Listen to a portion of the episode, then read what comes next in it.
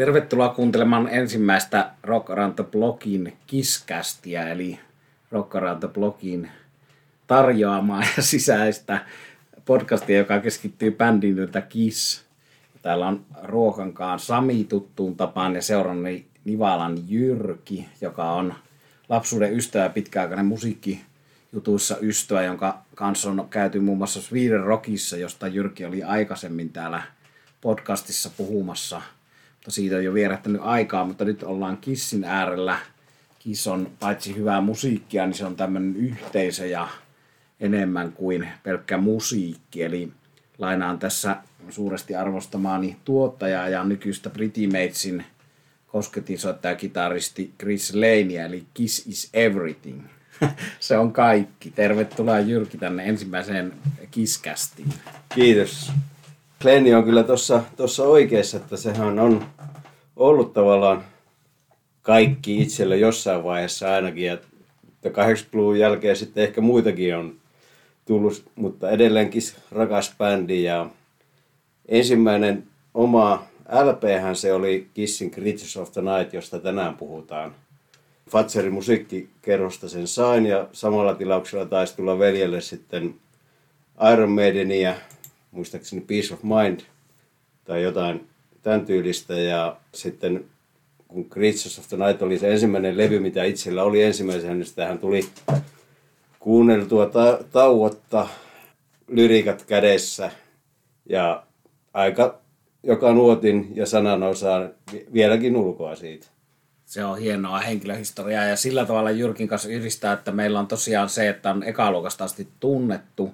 Välissä oli taukoa, että ei oltu niin yhteyksissä, kumpikin oli naimisissa tahoilla, niin siinä, siinä oli, oli tauko. Emme ole keskenämme naimisissa tänä päivänä, mutta että sitten elämä tuo ihmisiä lähemmäs ja vie ihmisiä kauemmas, mutta nyt ollaan oltu pitkään taas yhteyksissä ja tosiaan mä oon ala-asteella saanut Jyrkin äänittämänä tämän Riches of the Nightin, eli tuon musiikkikerhosta Jyrki saanut vinyyli, jonka sitten niin kuin aina tehtiin siihen aikaan, että ne äänitettiin, ettei se vinyyli kulu tai eri käyttöön. Kyllä. Sitten äänitettiin heti kasetille.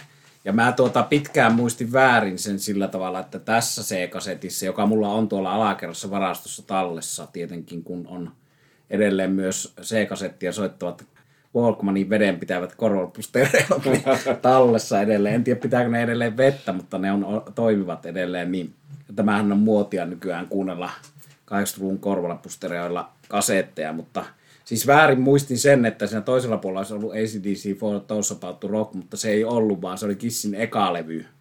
Jyrkin myöskin äänittämänä sen toiselle puolelle. Joo. Aika pian mä sain sitten nämä kyseiset levyt vinyynä itsekin, mutta se oli se eka setti, oli se se C-kasetti.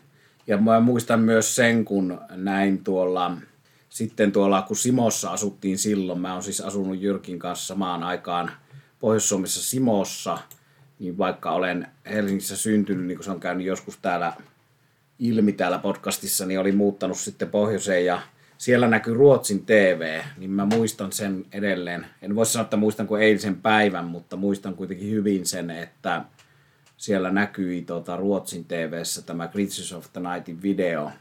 Ruotsissa Kiss oli tietysti paljon suositumpi kuin Suomessa. Ja Sen paljon... huomasi kyllä joo, koska tuota, muistan myöhemmiltä ajalta, että tuota, Kissin anamalaislevyltä Burn Bitch Burn oli jopa listoilla kuudentena Ruotsissa, joka ei varmaan Suomessa koskaan löyty, noussut listoilla, koska Heavens on Fire oli tietenkin se isoin hitti Suomessa silloin, mutta tuota, se jäi mieleen, että oho, tämä onkin tuota, Ruotsissa tosi iso bändi. Joo, ja harrastusta ja kirjoja on tehty ruotsiksi ja monenlaista sinne liittyy. Ja sen takia on hienoa ollut nähdä Kissin keikkoja ja Ace keikkoja tuolla Sweden koska siellä on ollut se paikallisten ruotsalaistenkin fanien yhteisöllisyys. Eli tosiaan Chris Lane viitteni Kiss yhdistää ja sanottakoon tähän vielä Kiskästin, Kiss-podcastin alkuun se, että on paljon muusikoita, olipa se tosiaan Pretty Matesissa tai sitten tuossa jossakin Hellacoptersissa, niitä on valtava määrä muusikoita ja varsinkin tämmöisiä Jyrkin ja minun ikäisiä 40-50 välillä olevia, joille se Kiss on ollut tärkeä tekijä monella tapaa. Vasta oli toi, toi Ellefson Mega, kanssa pisti tuota Kissin levyt parhausjärjestykseen jossain levyssä, että sielläkin puolella näköjään ollut, ollut Kiss tärkeä. Kyllä, ja sitten tosiaan tuolla Tanskassa ja Ruotsissa, kun on alettu vähän aikaisemmin tätä hard rockia kuuntelemaan kuin Suomessa, niin esimerkiksi just tämä Pretty Mates, joka mainittiin nyt siis tanskalaisten menestyneen hard rock bändi, niin siellä Ken Hammer, tämä kitaristi, niin on ollut Kiss Armin tai Kiss Fan Clubin niin kuin Tanskan jaoston aktiivia ensimmäisiä jäseniä 70-luvulla. Siitä on sitten tullut tosiaan muusikko-ura monelle siitä Kiss fanituksesta ja ollaan tosiaan tärkeän levyn äärellä, paitsi että se on meidän ystävyyteen liittyvä C-kasetti-homma, niin tuota, se on levy, joka on tosi hyvin kestänyt aikaa ja se on erikoinen levy Kissin historiassa. Me voitaisiin tietysti lähteä käymään sitä ihan niin kuin biisi kerrallaan läpi tässä Jyrkin kanssa, että, että tässä oli tietysti semmoinen taustatilanne, että siellä on vaihtunut 70-luku, 80-luku ja sitten Kissiltä on tullut Unmasked, Unmasked, Unmasked joo, levy, kyllä. levy, joka tuota, pitää ottaa tässä Rakas levy Kiss-kästeissä, sekin, joo. Kiss-kästeissä käsittelyyn sekin. Se oli tämmöistä powerpoppia ja erilaista. Ja se on vuosien saatossa sen levyn arvo niin kuin noussut hirveästi, että se on mahtavaa. Mutta, mutta sitten oli Elder, sitten oli tämä kokoelma Killers, jossa on muutama uusi biisi. Ja varsinkin Killersin uudet biisit sitten näytti niin kuin tietä tähän, että on hyvät melodiat, mutta rankempaa kasari soundia, mikä tuli sitten Creatures of the Nightissa. Että Ja sitten jo samoja tekijöitä, niin kuin tuottaja Michael James Jackson ja sitten oli Mikel Japp oli biisin tekijänä ja silloin vielä tuntematon ja myöskin Creatures of the Nightin aikaan tuntematon Brian Adams, joka sitten vasta vähän näiden kuvioiden jälkeen nousi isompaa suosioon. Joo, toi on jännä yhteys ja joillekin ainoat hyvät Brian Adamsin jutut on, on nämä, mutta, mutta tota, paljon mä en ole itsekään hänen muuta omaa tuotantoa koskaan oikein paljon kuunnellut, mutta ei mitään dissausta häntä kohtaan. Hyvä artisti, mutta oli tosiaan samalla tavalla kuin Springsteenin biisiä teki Manfred Mann ennen kuin Manfred Mann's Earth Band ennen kuin Springsteen oli tunnettu, niin on tehnyt tässä tosiaan Brian Adams Kissille hommia, eli mielenkiintoisessa ilmastossa tehty levy ja Killershän on hieno tietysti ne biisit, mutta sitten tosiaan Jyrki mainitsi Michael James Jackson tuottaja, niin aika mahtavan jytisevät rumpusaunit on yksi tälle leimaa antava. Ne on kyllä semmoiset niin kuin leimalliset siihen levylle, että tuota, aina, aina tunnistaa ja niistä, niissä niin tulee aina iloinen mieli, kun, kun kuulee Erik Kaarin hienon tuota, rummutuksen ja hienot soundit siihen on rakennettu. Että siitä on jo montaa juttua, että miten niitä on hissikuulussa taas jossain muualla rakennettu, mutta semmoista ehkä kasarin hienoimpaa jytisevää rumpua löytyy siitä, että, mutta silti edelleen niin kuin, niin kuin puhuttiin tuossa alussa jo, että kestänyt aikaa. Kyllä, ja siellä on tosiaan sopivasti tuommoista Bonhamin jytinää mukana siinä. Ja sitten tietysti tuohon riffipuoleen ja soolopuoleen on tullut tiettyä kasari näppäryyttä verrattuna siihen Acein soittoon. Eli tietysti tässä on se taustalla, että Ace Frehley on häipynyt taustavasemmalle ja rumpali Peter Chris. Eli sitten Erik Carr rummuissa, mutta kitaristiosasta onkin sitten moni, monimutkaisempi asia ja lähestytään sitä ehkä niin kuin noitten yksittäisten biisien kautta, mutta sanotaan silti tähän tietenkin alkuun se, että kitaristin valinta ja etsiminen oli käynnissä bändillä tässä. Joo, kaiken kaikkiaan aika turbulenttia aika, että suosio oli aika matalalla kissillä ja niin kuin olen lukenut niitä kirjoja siitä, esimerkiksi heidän managerista, joka kertoo siinä, että heillä oli niin taloudellisia vaikeuksia jopa kissillä tähän aikaan vähän unohdettu jo. Pidettiin ehkä 70-luvun bändinä ja uusia tuota, tulokkaita oli jo paljon, mutta Kiss nousi siitä aika hyvin mukaan peliin vielä. Tämä on samanlainen vähän kuin ajatellaan noita sitten, kun oli 80-luvun alun New Wave of British Heavy Metal – Kissillä ja Creatures of the Nightilla ei sinällään muuten ole sen kanssa mitään muuta yhteistä kuin se, että siinä missä joku Judas Priest, joka ei myöskään ollut missään nimessä enää, tai siis ei ollut missään nimessä New Wave of British Heavy Metallia, koska oli aloittanut 70-luvulla hommat, niin britistiilillä liittyi siihen liikkeeseen ja siihen heavy nousuun, niin samalla tavalla brittimediassa tämä liitettiin, että tämä on ollut Geoff Barton, joka on tärkeä toimittaja ollut ja keksinyt sen koko New Wave of British Heavy Metal termin, niin hehkutti tätä Creatures of the Nightia ja on soittanut radiossa Englannissa sitä, Joo. että on kytketty siihen 80 alun hard rock ja hevin, hevin nousuun kytkeytynyt sopivasti, eli Kiss hyöty siitä, siitä liikkeestä. No sitten näitä tuolla koessoitossa käyneitä kitaristeja on muun muassa ollut Ritsi Sampora, tuo Bon Jovin kitaristi, Doug Aldrich, joka on Whitesnake Dio, Dead Daisies, Burning Rain, nykyään Dead Daisies ja, ja sillä lailla tuttu mies, että on monesti, monesti tavattu ja eri yhteyksissä. Dio ja Whitesnakein kitaristina tuttu suomalaisille, niin on ollut siellä koessoitossa Kissin nuorena miehenä. Joo, tuossahan Stanlin kirjassahan Samporasta oli hieman sellaista katkeraa kommenttia, koska Sampora on itse jossain vaiheessa sitten kissiä vähän dissannut ja sitten, että hän on enemmän blues-kitaristi, mutta sitten tuota, Stanley kommentoi, että ei Bon Joville ole Howlin Wolfin tuota, vieressä hänellä tuolla le- levykokoelmassa, että Se on mahtava kommentti. Mahtava kommentti.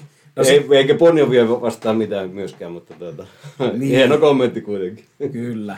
No sitten tietysti Ynkkä, eli Yngvi Malmsteen. Jyrki voi oikeastaan kertoa, Joo, miten se, on. hie, hieno juttu. Ynkähän on hieno hahmo kaikin puolin ja sitten oli Ynkän demoja kantautunut Amerikkaan saakka nuori mies silloinkin ennen kuin hänkään oli vielä tuota, kovin tunnettu, niin sitten Stanley ja kumppanit soitti Ynkälle että tuota, ja kyseli, että we heard that you're pretty hot. Ja ei ollut Ynkällä vielä ehkä se englannin kieli niin ha- hallussa, niin että tuota, I don't know, it's quite cold here.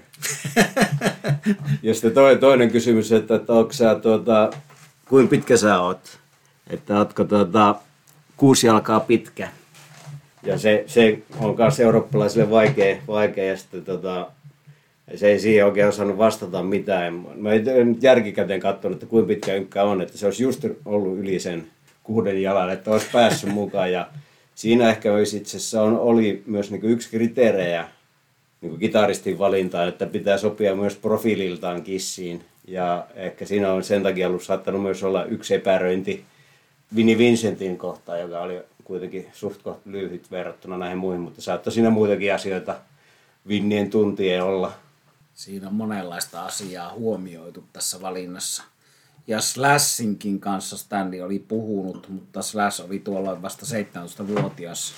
Joo, ja, sehän Stanley ta- jälleen kerran sitä kirjassaan kommentoi, että he oli jo kuitenkin jo 32 tai jotain, että tuota, niin, aika nuoria, joo. Kyllä. Ja sitten Appetite for Destruction-levylle on Paul Stanley ollut harkinnassa tuotteeksi. Siellähän on ollut minulle rakkaan ja Jyrkillekin Nasaretin Manny Charlton sitten tuottanut sitä varhaisversiota, mitkä nyt on julkaissut noissa Appetite for Destruction-versioissa ne Nasaret-kitaristin tuottamat versiot niistä, että se oli eka, eka siinä ja Mike Linksen sitten teki, mutta, mutta kaikenlaisia yhteyksiä Slash ja, ja tosiaan Yngvi ja Nasarettia ja muuta. Ja sitten tuosta on tuottaja Michael James Saxonin jossain haastatteluissa hän mukaan sanonut, että tai ei mukaan sanonut, vaan hän on sanonut, että Ace Frailinkin soittaa olisi täällä levyllä, mutta se on kovin kiista-alainen tieto kyllä, että, että onko sitä, tai jos on, niin tosi Joo. vähän. Nykykäsitys taitaa olla, että ei, ei mutta tota, se, siinä ehkä just se, että tämä levyhän on julkaistu niin kuin kahtena eri kansiversiolla ja siinä on toisessa on Ace on kitar, kitaristina, toisessa on Bruce Kulick ja kumpikaan ei soita, soita tuota, levyllä, mutta tuota, hieno kansi joka, joka tapauksessa myös, että se, sekin teki nuoreen poikaan, teki silloin aikanaan vaikutuksen. Kyllä, se on vakuuttavaa. Silmät hohtaa sieltä, mitkä tuli siinä videossa esille se, se tuota kuvasto siinä. No sitten on tämä Bobby Rondinelli, joka on Black Sabbathin Rainbow Blue Oyster Cultin ja nykyään Axel Rudi Pellin rumpali, niin on ollut siinä koessoitossa, mutta edes, nyt jo edes mennyt Erik Carr sitten valittiin ja Erik Carr on tietysti kaikkien live-tallenteiden ja näiden levyjen perusteella ollut siihen oikea loistava valinta laulaa ja soittaa hienosti ja hienosti ja tunteella. No sitten mulla oli semmonenkin muisto tähän liittyen, kun semmonenkin muisto tähän liittyen, kun 90-luvulla oli Helsingissä Boulevardilla tommonen strip-klubi, Gentleman's Club, joka oli Lulu nimeltään, niin mä muistan siellä käytiin kummistetaan niin Aarno ja se Jussi ja kumppaneiden kanssa jos, jossain vaiheessa aika usein. Ne oli tietysti sellaisia business meetingiä enemmän kuin mitään vapaa-ajan viettoa, niin tuota, siellä soitaa I Still Love You taustalla usein siinä näiden tämmöisten rippaustanssiesitysten taustalla, että se on tietty aikansa kuva mulle piirtynyt verkkokalvolle, verkkokalvolle lama-ajan siellä Suomessa Helsingin ydinkeskustassa. Kyllä joo, no se on, mulle ehkä tuo Asti Love You, en ehkä silloin niin paljon pitänyt siitä, mutta nykyään se on hyvä biisi ja sitten kuitenkin sitä tuota, kuuntelin silloin, niin kun, kun jos oli ensimmäisiä ihastuksia, niin tuota, kuuntelin sitä ja mietin heitä siinä kohtaa. joo, se on herkkää, herkkää, herkkää meininkiä. Ja joo, eihän tämähän on tämmöinen levy, että niin kuin Lontoossa sanotaan siellä, kun juovat tuommoista real ja elävää olutta ja siideriä, jos on sitten tummaa olutta seassa, se on se Snake Bite niminen drinkki, mitä 80-luvun hevarit joi, niin siellä tämä on tämmöinen all killer, no filler, jossa ei ole yhtään huonoa biisiä, vaan kaikki on hyviä biisejä. Ja hyvin kestänyt tosiaan aikaa, vaikka toistetaan itseämme, mutta se on fakta, että kannattaa, jos on vähän aikaa tämän kuuntelusta. Tietysti tässä on se efekti Jyrkillä ja mulla niin kuin on jonkun rollareitten, ehkä Led Zeppelinin mm. kanssa, että, että nämä on niin moneen kertaan kuunneltuja ja ulkoa osattavia, että osa ei niin kauhean usein tarvitse välttämättä kuunnella, mutta se säilyy se rakkaus, että, että sitten kun kuuntelee, niin se on freshin kuulosta. Juuri näin, että sitten siinä ehkä mitä itse kaipaisi niin kissin, kissiltä, että tuota, soitettaisiin No se on Kissillä yleensäkin, yleensäkin ja kaikilla bändeillä aina se, että heidän pitää tietenkin ne suositut biisit soittaa, mutta kaipaisin itse I Love It Loudin tilaan jotain muuta, mm. muuta tältä levyltä, mutta tota, joka tapauksessa kaiken kaikkiaan joka biisi hyvä. Joo, että se voisi olla vaikka nimibiisi Creatures of the Night, joka oli hienosti tallentunut tuonne animalaiskiertojen live-tallenteelle, mistä on puhuttu Jyrkin kanssa, kun se on, se on hieno konsertti tallenne, mitä virallisesti ei ole valitettavasti julkaistu, mutta voitaisiin alkaa käymään biisit läpi yksi Joo. kerrallaan, eli nimibiisi Creatures of the Night. Se on, se on voimakas avaus. Se on tuollainen kunnon Bonham rummut ja siinä on tiukat riffit ja kasarisoundia. Se juuri näin, että se aloittaa kyllä levy ja kertoo heti, että mistä on kyse nyt tässä levyssä. Että se on kunnon tavallaan semmoista heavy metallia jopa, jota Kiss ei kuitenkaan tehnyt juurikaan ennen, niin kuin ennen tuota Critics of the Nightia. Että, että, että sitten kun siitä mä en ollut ehkä kuullut niin montaa Kiss-levyä ennen tätä ja sitten kun oli kuuntelemassa vaikka Peter Chrisin soolo-levyjä, niin ne, ne, oli aika kaukana Critics of the Nightista. Että. Se on aika perus 70-luvun rockmusiikkia, sitten se ja tuollaista niin glam rockia ja ja perus 70-luvun rockia se vanha matsku sitten tähän verrattuna. Mutta että ehkä sitten aika, aika raskaita hetkiä sieltä löytyy vanhastakin tuotannosta. Mutta, Kyllä joo. Mutta tämä oli niin kuin, niin kuin erilaista ja tosiaan jos joku ehti siellä innostua Killersin uusista biiseistä, niin tämä sen, sen lupauksen lunastaa. Ja edelleen ehkä henkilökohtainen suosikki on juurikin liittyen tähän jo kerrottuun Ruotsin TVn videon näkemiseen tämä nimibiisi itselle tässä levyllä, että Paul Stanley ja Adam Mitchell on sen tehnyt ja hieno kappale. Ja siellä on tämä Steve Farris kitarassa. Mr. Misteristä joo, olla, joo. Mr. Mister siellä on ollut monessa mukana sen bändi. Aika vieraaksi jäänyt bändi itselle sellainen Ei myöskään tunnu.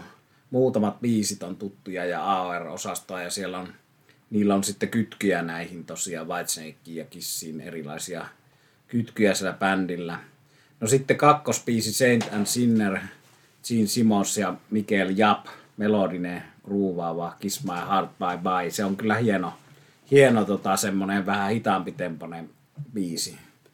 Näin on, että siinä ja monessa muussakin tällä, tällä levyllä, niin tuota, Simmonsin ääni, mä pidän häne, hänestä niin kuin laulajana erittäin paljon niin tällä levyllä nimenomaan. Ja jotenkin korostuu se Simmonsin hieno, hieno laulu. Ja monesti ajatellaan, että Stanley on se. Ja no, myös Stanley on tällä levyllä hyvä, mutta tota, Simmons on kyllä todella hyvä laulaja. Kyllä, että kyllä se iso ongelma olisi, jos olisi vain niin, että tässä bändissä pelkästään Paul Stanley olisi aina laulanut ja onneksi näin ei ole, vaan siellä on laulanut kaikki jäsenet vuorollaan ja varsinkin sitten tietysti kaksikko Kene ja Paul, eli niin Kyllä. Simolaista lausuttuna, mutta, mutta tuota, hyvä biisi ja siinä on myös tuommoinen niin riittävän vähäeleinen basso siellä, että se ei ole täynnä sitä bassoa, vaan siellä tulee niin kuin tyylikkäästi se siellä sen, sen hyvin vakuuttavan siinä Simos lauluäänen rinnalla se basso siinä ja ne on tietysti mielikuvassa sitten, että nyt tässä Joo. itse hän soittaa bassoa ja laulaa tälle ja hyvin, niin kuin, hyvin niin kuin toimiva kappale. En ihan muista tarkkaan, millä äh, omilla biiseillä Gene taitaa soitella bassoa, mutta ei kyllä joka, joka biisillä ei ole myös Gene bassossa, että siinä oli muistaakseni muitakin. En, en ole ihan varma, että oli eri tai muita, muita myös niin jossain biisillä, mitkä on Stanlin tekemiä. Joo, tämä on ollut tämmöistä hommaa vähän kuin rollareilla, että siellä on yllättävän paljon biisejä, jossa Bill Wyman ei sota passoa ja Gene Simmonsilla on yllättävän paljon. No, vähän tätä voi pitää tämmöisenä hard rockin stiilidanin, että Kissiä tämän levyn kohdalla, että siellä on käytännössä ollut kaksikko, joka on pyörittänyt ympärillään sitten isoa liutaa muusikoita, niin kuin tästä jaksosta käy ilmi, mutta että hyvin tehtyjä juttuja ja livenähän he on sitten niitä itse soittanut kuitenkin siihen aikaan, että että niin kuin ei ole sillä tavalla mitään moraalista ongelmaa, eettistä ongelmaa siinä, että jos ei itse soiteta studiossa kaikkea. No sitten kolmas raita on Keep Me Coming, se on Stanley Mitchell sävellys. Joo, siinä on hienoa Stanlin kaksimielisyyksiä siinä. Tässäkin biisissä, niin kuin oli jo siinä Danon ja Niis ja sitten myöhemmillä Likitapilla ja muilla, niin tota, mutta hyvä Stanley-biisi mun mielestä, niin kuin tämä koko levy, niin kuin ollaan tässä jo puhuttu. Niin. Kyllä, että huonoa ei ole. All killer, no filler. Ja Zeppelin soundia tietyssä mielessä 80-luvulle tuotuna vähän. Ja siellä on sitten animalaiskiertoillakin soittanut Houlotta Love-biisin pätkiä ja kesken siellä, että omat suosikit ja Humble Pie ja Led Zeppelinit on siellä ollut sitten jollain tavalla esillä, mutta ei tämä nyt tietenkään ole suoraan mitään Led Zeppelinia millään tavalla, mutta rumpusoundissa ja tiettyä tyylillistä yhtymäkohtaa siihen hyvällä tavalla. Joo, vaikutetaan tässä on kyllä Zeppelin niin muissakin biiseissä, niin kuin of the Nightissa itsessään. Kyllä. No sitten tulee Rock and Roll Hell. Joo, siitä mä niin kuin, jossain vaiheessa luulin, että se oli tavallaan Simmonsin jäähyväiset Ace Frehlille, että tota, get me out of this rock and roll hell, take me far away. Mutta tota, niinhän se ei ollut kuitenkaan, että siinähän oli jälleen kerran Brian Adams ja sitten Jim Valance oli sitten toinen, jotka on säveltänyt tämän aikoinaan Buckman Turner Overdrivelle. Ja joka se versio on kyllä ihan, ihan erilainen heidän versio tästä. Hieno biisi, ja sitten jossain vaiheessa Jim Valance ja Brian sai, sai soiton Simmonsilta, että tähän pitää yksäkeistä lisätä. He olivat siinä molemmat, että heidän mielestä biisi on valmis, mutta tota, sitten jossain vaiheessa he ymmärsivät, että mistä se asia johtuu. Eli Simmonsin piti saada krediitit biisille ja sitten sen jälkeen he on ehkä sitten osannut paremmin puolustaa omaa asemansa näissä biiseissä, että krediittejä ei ole sitten ehkä niin helposti annettu, mutta Simon siinä yhtenä tekijänä kuitenkin. No, ymmärtää nyt rahan päälle ei yllätä sinällään, mutta biisi on hyvä ja erinomainen ja tietysti kulunut tämäkin, mutta käytössä kulunut, mutta mielellään kuulisi nykyisen kissin soittavan tämän. Ja sitten Blues Jats piireistä jopa Miles Davisin bändistä tuttu Robin Ford soittaa tässä kitarasoolon, eli studiomuusikon roolissa monessa ollut mukana ja on haastatteluissa puhunut, että tämä on ollut kummallisimpia juttuja hänen urallaan. Juuri näin. Se, hän, hän kommentoi, että tämä Kissin keikka oli, tai niin kuin, että was the weirdest gig, niin että se oli tämä, nämä, nämä kaksi, kaksi biisiä, missä Robin Ford oli, oli mukana tällä levyllä. Ja sitten Eishän sitten itse sitten kuitenkin sitten soitti tämän myöhemmin. Ihan hyvä versio hänkin teki siitä. Joo, se on erikoista. Vähän niin kuin tuo Hide Your Heart sitten, mitä on levyttänyt useampi artisti, Kiss ja Molly Hatchet ja Ace, niin miksi Ace coveroi sitten huomattavan paljon myöhemmin tämän biisin, niin se on suuri kysymys, mikä pitäisi häneltä itseltään päästä, päästä kysymään. No sitten tullaan kappaleeseen Danger, mikä on tuon nimibiisin rinnalla ehkä tällä hetkellä ja aina niin suosikki tältä levyltä Stanley Mitchell ja siellä on Bob Kulik tulevan kiski, tai tässä vaiheessa tulevan kiskitaristin Bruce Kulikin veli soolokitarassa ja sitten hän täällä on tuo se, se juttu tässä Bob Kulikissa, että sitten Bruce Kulik on siinä yhden Creatures of the Night-version kannessa, vaikka J- ei soita. Kyllä. niin, Bob oli jo paljon tehnyt, tehnyt jo Kissille tuota, Live kakkoselle soitti, soitti mukana ja monessa muussa mukana Stanley Soul-levyllä, Killersillä, niin edelleen, se oli jo tuttu varma valinta, valinta tähän, mutta itse pidän tästä niin kuin, ehkä nykyään eniten tästä on jotenkin hienoa Stanlin laulu ja muutenkin se kova meno suoraan. On nopean temposa puolesta erikoinen, erikoinen, erilainen, hieno biisi se on on kerta kaikkiaan. Ja jänniä juttuja nämä studiomuusikkokuviot, että sitten kulikin veljekset kumpikin soitelleet. Meatloafin bändissä soittelivat ja vaikka missä, mutta sitten paljon on ura pyörinyt tämän Kissi-jutun ympärillä sitten myöhemmin, että näissä Kiss-armin tapaamisissa ja Suomessakin hienoissa tapahtumissa käyneet soittamassa ja, ja hienoja muistoja liittyy, että just tämä Kissi-yhteisöllisyys, mutta ei ole halunneetkaan päästä tästä leimasta eroon. Sitten ehkä niin kuin toisin kuin Robin Ford ei ole kokenut välttämättä tätä sellaiseksi musiikiksi, johon hän haluaisi olla, olla suoraan yhteydessä.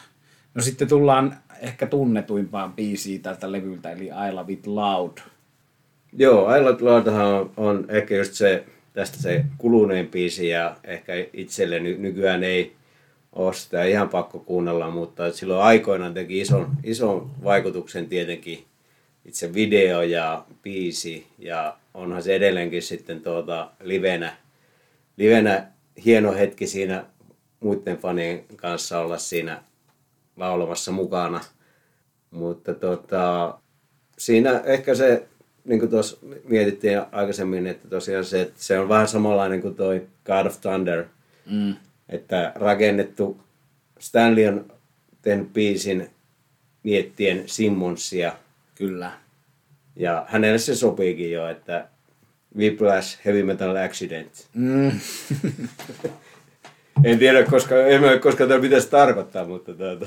niin, se on hienoa, hienoa aikansa meininkiä siinä, missä Saxoni Heavy Metal Thunder ja tämä, mihin tämä sijoittui 80-luvun alussa. Ja tämä on tämmöinen heavy Anthem, joka sitten tosiaan livenä toimii ja vähän niin kuin joku Honky Tonk Women ja muutamat rockiklassikot, jotka alkaa olla sille, että niitä ei kovin usein tarvi, tarvi kuunnella. No Ace on ollut siellä videolla näkynyt. Ja vielä. muutenkin promoa vielä teki jossa, jostain syystä vielä, että varmaan oli jotain sopimusta heillä kesken, että tuota, promoa teki tämänkin levyn eteen.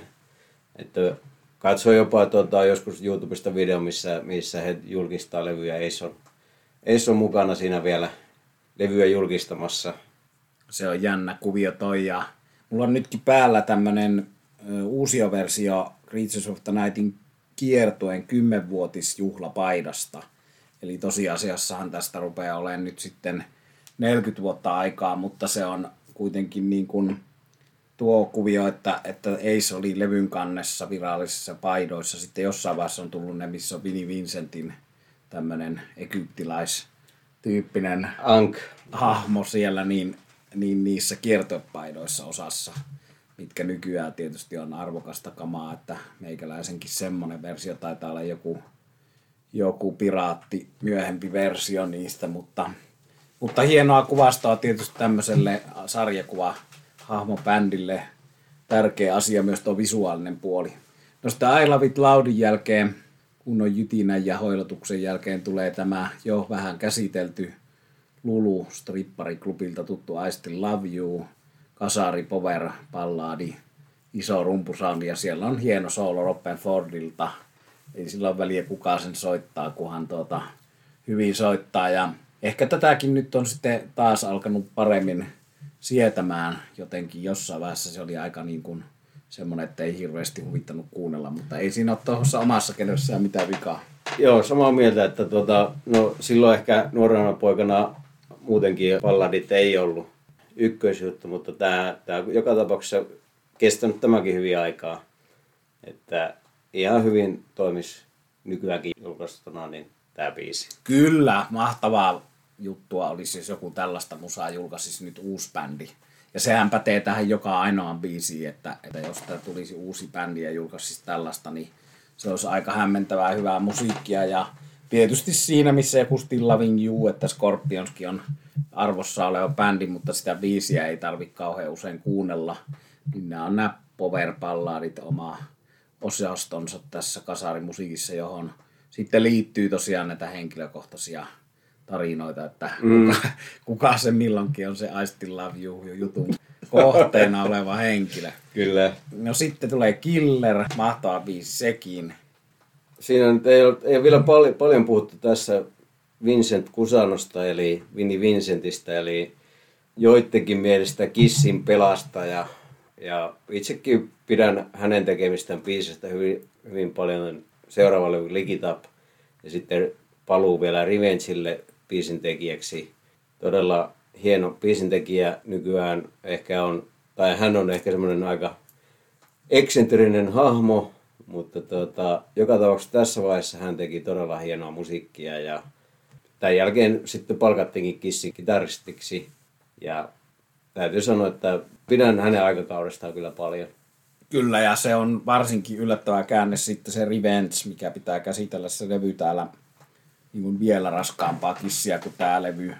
Ja yksi niistä kolmesta ehkä suosikkilevystä, jos ne pitää nyt, nyt valita kissiltä kolme suosikkialbumia, niin Revenge on semmoinen yllätys S ja musta hevonen, mikä totisesti yllätti ja palautti uskon bändi uudestaan, niin kuin tämäkin levy oli tehnyt.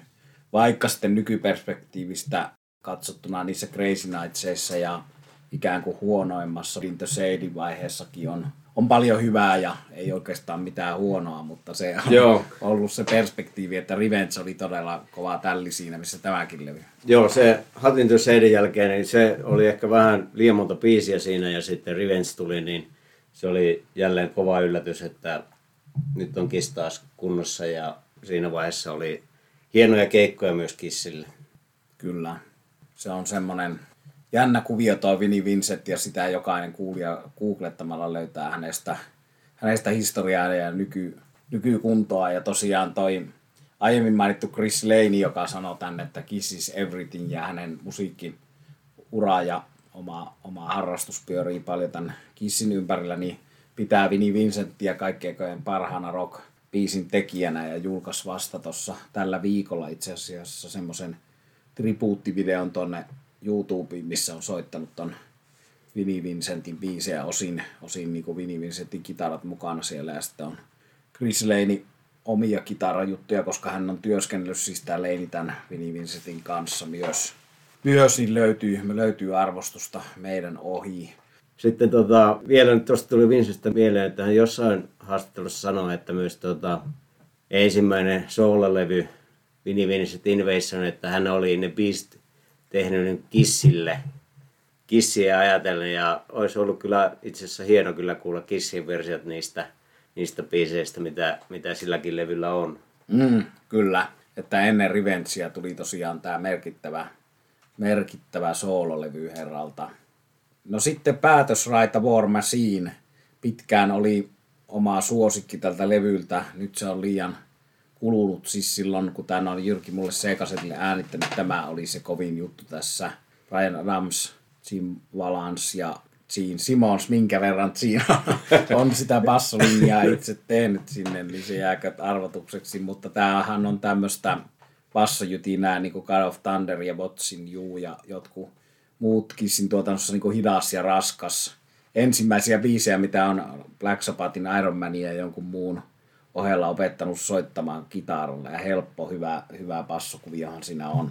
Joo, mä itsekin, tuota, vaikka olen ehkä voisi sanoa nakkisormi kitaran kanssa, niin tätä jopa pystyy itse jonkun verran soittamaan yläasteen kitaralla. Ja tuota, varmasti oli joskus tämä, silloin ennen vanhanhan oli näitä levyraateja koulussa, niin tämä taisi olla joskus kyllä mukana levyraadissa. Valitettavasti ei pärjännyt niin kuin odotin. Mutta tota, hieno, hieno biisi. Että toivoisinpa, että olisi useammin Kissin biisilistassa ollut tämäkin tästä levyltä niin kuin koko levy, että tietysti paljon Kissiä nähneet on nähneet teemakeikkoja tähän liittyen olla Kyllä. Cruisella, mutta päästäpä sinne kiertoille, jos on soitettu näitä biisejä ja Mini Vincentin kanssa.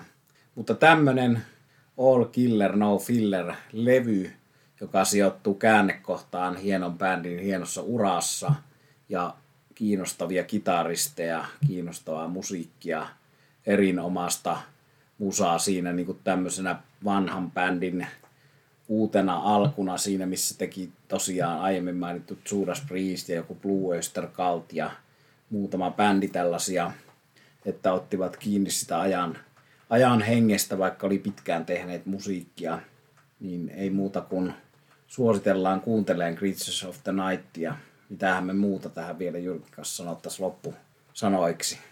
Ei sanota aika tyhjentävästi sen, että hieno levy ja suositellaan kyllä kuunteluun, vaikka ei kis muuten kiinnostaisi. Niin, se on semmoinen, että, että voi yllättää ja samoin se Revenge voi yllättää raskaamman musiikin kuuntelijaa. Tosin aika moni saattaisi kyllä tykätä tuosta noita Hot in the Shade tai sitten Crazy Nightsikin. Mm. Ja tietysti meidän niin rakas Asylum, joka on, joka on siellä tuota ihan huippua siinä omassa tyylissään, että, että se on kaikki ne neoväreineen ja Kyllä. tuommoisiin pastelliväreineen, niin aivan huippulevy kanssa, että näitä tullaan käsittelemään, mutta hienoja aikansa kuvia ja ja siinä Asylumissa niin tuota, Bruce Kulikin hienoja, hienoja sooloja löytyy on. myös on, on hieno muusikko ja paljon liittyy hyvää, hyvää kissiin. Ja ehkä me tällä aloitetaan ja ei muuta kuin sovitaan se, että tulee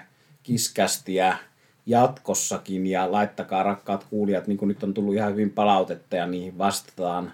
Meillä on kuulija palautteen perusteella pyydetty Queen-jaksoa ja The Who-jaksoa ja Aerosmith-jaksoa ne tulee, mutta Kiss-kästiäkin on pyydetty ja nyt tässä on ensimmäinen jakso – aloitettiin tällä itselle tärkeällä levyllä Creatures of the Night ja siihen liittyy monta hienoa tarinaa ja me ei niitä kaikkia tässä ehditty kertomaan, eli googlettamalla löytyy pitkiä artikkeleita hyviä noita myös noista kitaristeista ja eri spekulaatioista ja siitä, että soittiko täällä Ace vai eikä soittanut. Joo, kyllä se siis samaan aikaan, kun oli tämä kitaristin valinta, niin siitäkin löytyy hyvin, hyvin paljon juttuja siitä, että minkälainen se oli se audition tai siis koesoitto, mm. niin on haastateltu montaa henkilöä siitä, että miltä se on tuntunut käydä Kissin koesoitossa. Tämmönen tota, hieno pläjäys oli tämä. Tämä oli Rock Round the Blockin ensimmäinen Kisscast aiheena Creatures of the Night. Studiossa Jyrki Nivala ja Sami Ruokangas. Kiitos, että kuuntelit.